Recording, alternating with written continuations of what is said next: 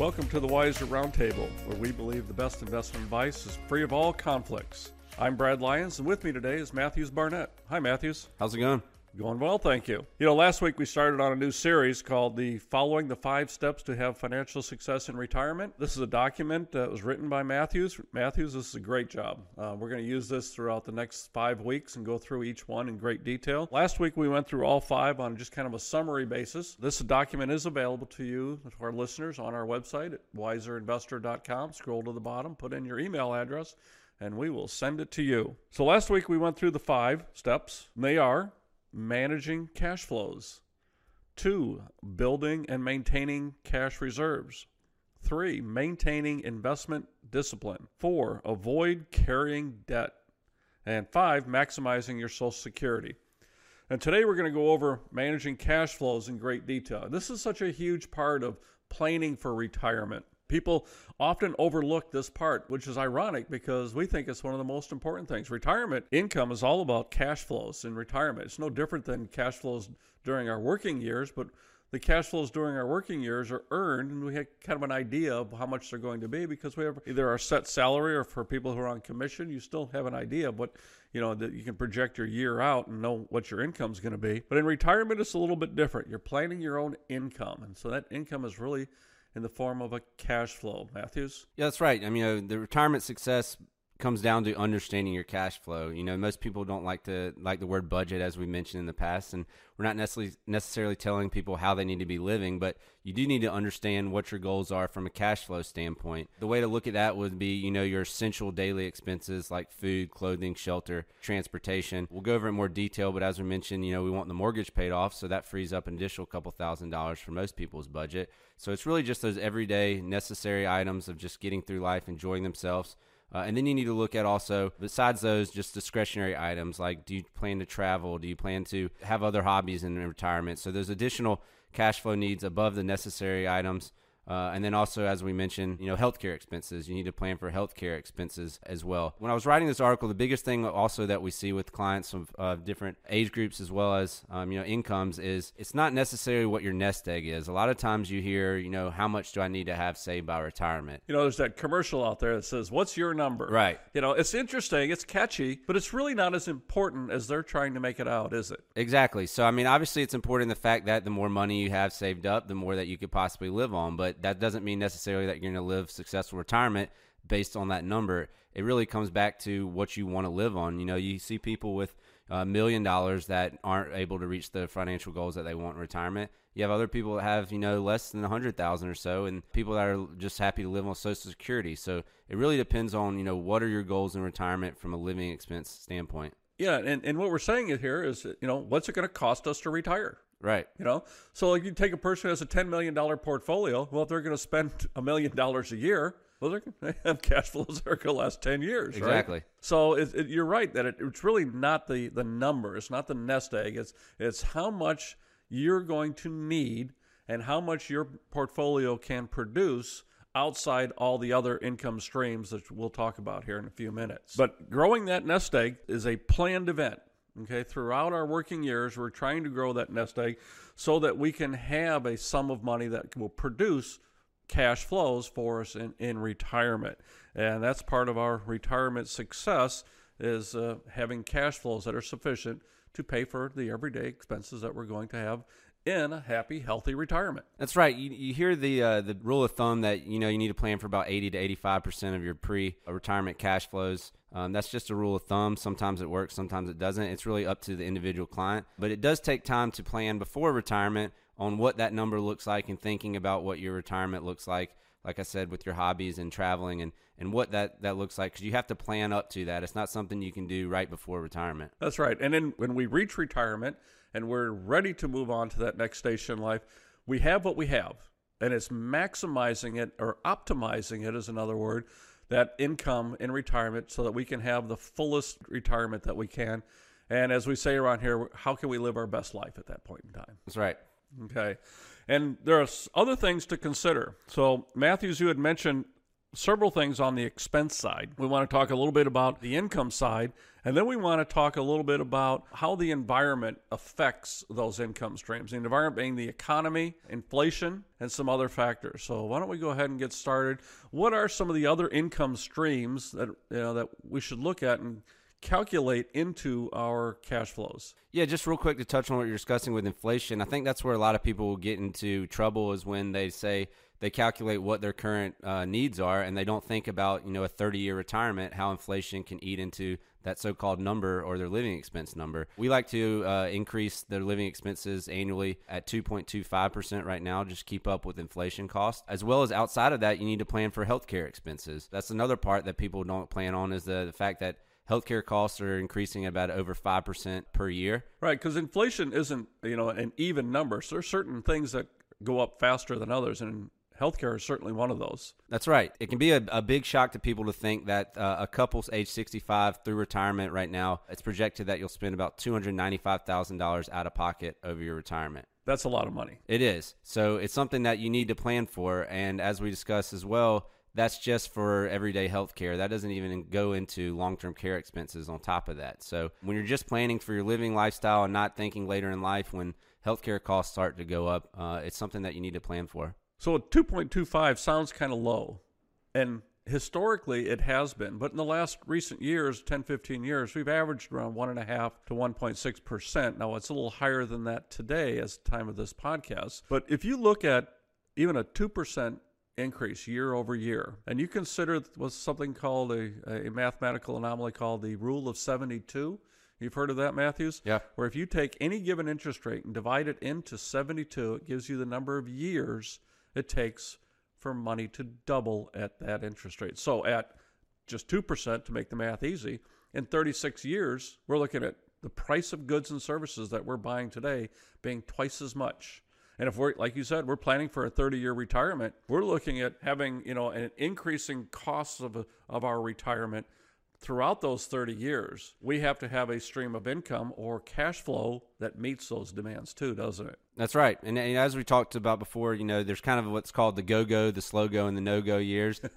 uh, you know, right at retirement, um, the cash flows might be a little different. You might spend more on travel and spending time with family and friends. And then, well, you're celebrating. You're exactly. celebrating a lifelong career you know, for, for both of you, you know, and you want to get out and do the things that you never had time for while you were in your working years. Right. That might be international. That may be big trips around the U.S. Uh, but then those start to fade the closer to home. And then, uh, as we mentioned before, it's just later in life, uh, those healthcare expenses become a, a, bigger part of things. And that needs to be planned for as well. Exactly. And all that can be done through, you know, different software programs, different ways to consider, you know, the, how the income and cash flows are needed you know throughout a 30 year period because it's really and, and, and, what we say around here also is that life is not a linear event you can't just put this onto an Excel spreadsheet and then inflate it, you know, at you know the income at, at two percent a year and and you're all done, you know, because expenses aren't like that. And lifestyle changes, goals change, the environment changes. You know, if inflation goes higher, then we'll uh, calculate that and project that out in the future. So, as we always say, it's you know it's a blueprint where we are today, where we're trying to go. But that can be updated annually and should be at least annually. Well, these cash flows that we're talking about in retirement are supported by different sources of income. And the different sources we consider to be secure sources or less secure sources. What are some of the secure sources that, you know, people may have available to them and should consider? Yeah, so if you've been working, most clients obviously have some type of Social Security. So for a couple, both will have Social Security. They might have both worked, so they'd have their own, or one would be on spousal benefits, being half of the other Social Security. So you usually have uh, Social Security, uh, as well as you uh, used to see a lot of pensions. You don't really see those as much anymore, except for people really, um, you know, through uh, that 403b plans, uh, like a, a, teacher or something like that. Right. So we see that more in the public markets, right? You know, that, than we do in the private markets anymore. And maximizing Social Security is the fifth you know key to financial success and we're going to go much greater depth into that but it's certainly something that you know you want to take a look at and consider within the realm of all your cash flows. One of the things that you and I want to talk about today and make sure that our listeners understand is that each one of the decisions about cash flows that you and I will talk about are not to be made independently. They're to made to be made in consideration of all the other cash flows relative to your necessary required rate of income throughout retirement. So maximizing social security is one of the secure sources of income, and we want to make sure that we're maximizing it at the same time. That's right. And, and unfortunately, it used to be that you worked till your work, later working years, you retired, you had a pension, and you were good to go. Unfortunately, that's not the case any longer. If you don't have a pension, Social Security's not going to cut it for most families, so you need to supplement that.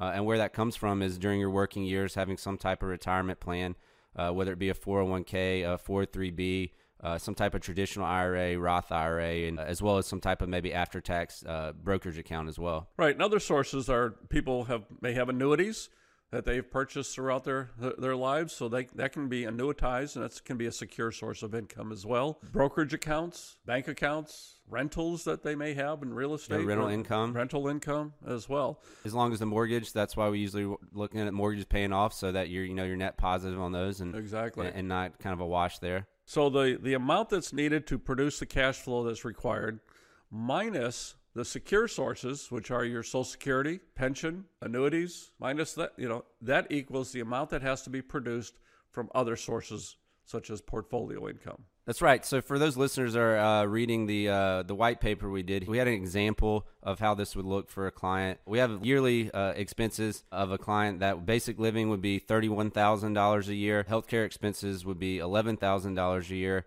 and just overall lifestyle like uh, travel and things like that would be forty thousand dollars a year. So their overall current uh, expense uh, need was about eighty one thousand dollars a year.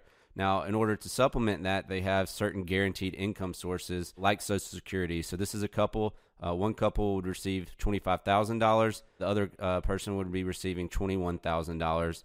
Uh, and they also, for this example, have a pension of $15,000. So their overall yearly expense need is $81,000. Their guaranteed income sources are $61,000. So for this client, they actually have about a $20,000 retirement gap or retirement shortfall that would need to be uh, supplemented from their other investment assets. So then it becomes a matter of how do we create and construct a portfolio that produces that required rate of return that can support these cash flows throughout retirement. So here you've shown in the same example where the, the couple has a 401k valued at $325,000.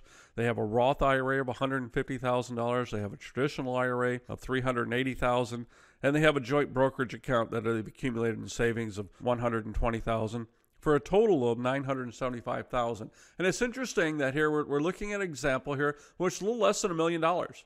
So we're not saying you have to be a multi-millionaire to have a satisfying retirement and, and good retirement. We're looking at you know an eighty-one thousand dollar cash flow need, having a portfolio of nine hundred seventy-five thousand dollars. You have secure sources of income of sixty-one thousand. So as you said, we're going to have a cash flow gap of $20,000. So the portfolio has to be constructed in such a way that it can produce these cash flows of $20,000 a year, increasing at least as the rate of inflation in order to offset that. And it has to be constructed in such a way that it doesn't take on any more risk than is necessary because the volatility in the markets, it can't be really sustained you know, if you have too much invested in risky assets. All right.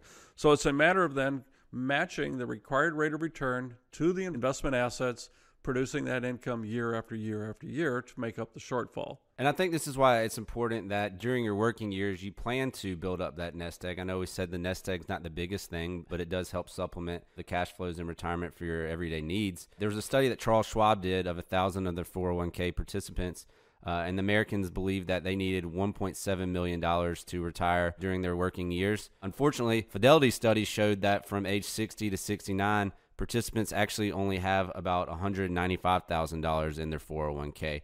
So, although they think they need 1.7, the actually average was less than $200,000. So, there's a big discrepancy on how clients are able to get there.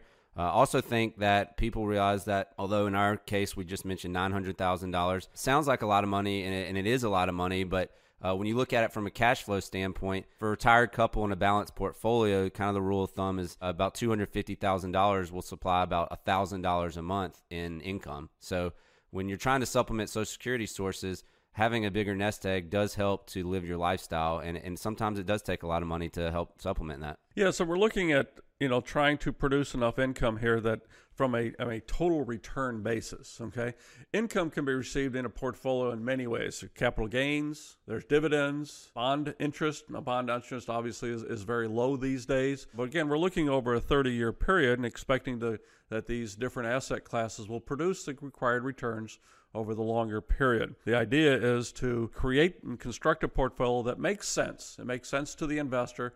It matches the plan. It produces the income that's needed year after year after year. We think that uh, the, one of the best ways to do this is, of course, many of us you've heard talk about, you know, using index funds. Index funds are a great way to get exposure to the asset class, to the different sectors in the economy at a very, very low cost. That's right. The index funds definitely help supplement that. Um, we mentioned the withdrawal strategies there. Uh, a lot of clients might have also heard the uh, the four percent rule. Um, that's been very popular. That was created in the 90s by uh, William Bengen. And what that strategy was, he was saying with that nest egg to supplement your retirement, you would be able to withdraw 4% a year plus inflation throughout your retirement years. While that might stand and, and might work, uh, as we've mentioned before, uh, it really comes down to what your living expenses are through retirement and trying to supplement that, which is also why we look at what we call a, a Monte Carlo simulation, where we're running a thousand trials of stock and bond returns in order to get the client's highest probability of success towards reaching those living expense goals. Twice now we've used this idea of rule of thumb, and rule of thumbs are great because what they do is they, as your accumulation in the accumulation phase, it kind of gives you an idea of how much you should be saving. Right. You know, how how should you invest? But once you actually get right down to the life event that's occurring, such as retirement or college, you know, payments or, or, or whatever the case may be, you want greater certainty than that. Yeah. Okay. You, you, need a plan. Like we said, you know, you got a million dollars. What do you do with it? That it's not going to help supplement your retirement if you don't have a plan for it. That's right. You know, in retirement, one of the things that we counsel all of our clients on here is to have a, a reserve of money in your portfolio in order to meet those cash flows for at least the next two years. And the reason being is because the volatility in the marketplace that can occur from time to time, and we certainly saw this last year with, with COVID that we, we do not want to be withdrawing money from assets at the same time that those assets may be declining in value. So by having a cash bucket, which is a term that we use here, of at least 2 years of expenses from the portfolio that we can draw upon to create that stream of income to match the income gap that we talked about. Having that available allows the portfolio to withstand the ups and downs in the marketplace you know, for at least a two year period. And that has worked very well, and it has given our clients a lot of peace of mind, you know, especially last year when we saw those declines. Yeah, I think that goes back to behavioral finance too, helping people control their emotions so they aren't trying to withdraw from the portfolio, of the principal of the portfolio when the market's down. Uh, and that goes back to what's called sequence of return risk, which can be a, a big issue for clients, especially in their first few years of retirement. Right. Now it's interesting that, you know, you know, we talked a little bit right there about it having investing discipline, which is number three topic on our list here. So as I mentioned earlier, each one of the decisions that are made and each description that we're going into here is you know, dependent upon each other, all the other five. These are not independent decisions that are made.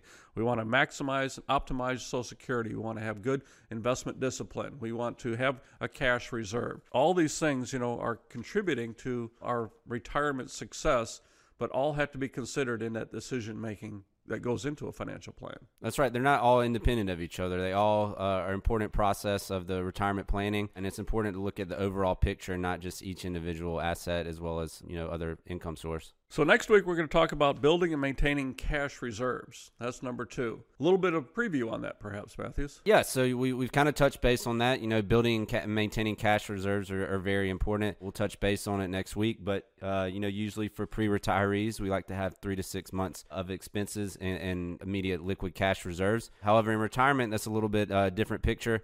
Uh, and I know Brad, you can touch base on this a little bit more, especially next week uh, in more detail with this. But making sure that we have that cash reserve within the portfolio for those clients so that they're able to withdraw from that safely providing them peace of mind without having to go into the principal of their portfolios. So, for having financial success in retirement, Matthews has written this follow these five steps to have financial success in retirement. It's available to our listeners on our website at wiserinvestor.com. Scroll to the bottom of the web page, enter your email address, and we will send you this document where we're going to go over the five steps to financial success. Covered today was managing cash flows. Next week, we're going to go talk about build and maintain cash reserves, followed by maintain investing discipline, avoid carrying debt, and we'll finish up with maximizing and optimizing your Social Security. Matthews, great conversation today. Look forward to our conversation next week on maintaining and building cash reserves. Enjoyed it. Thank you. Thanks for listening to the Wiser Roundtable podcast. We hope you enjoyed it. Make sure to subscribe wherever you're listening. That way you don't miss out on new episodes. Head to wiserinvestor.com and reach out if you have any questions. We would love to hear from you. Today's episode was produced and edited by Lilton Moore.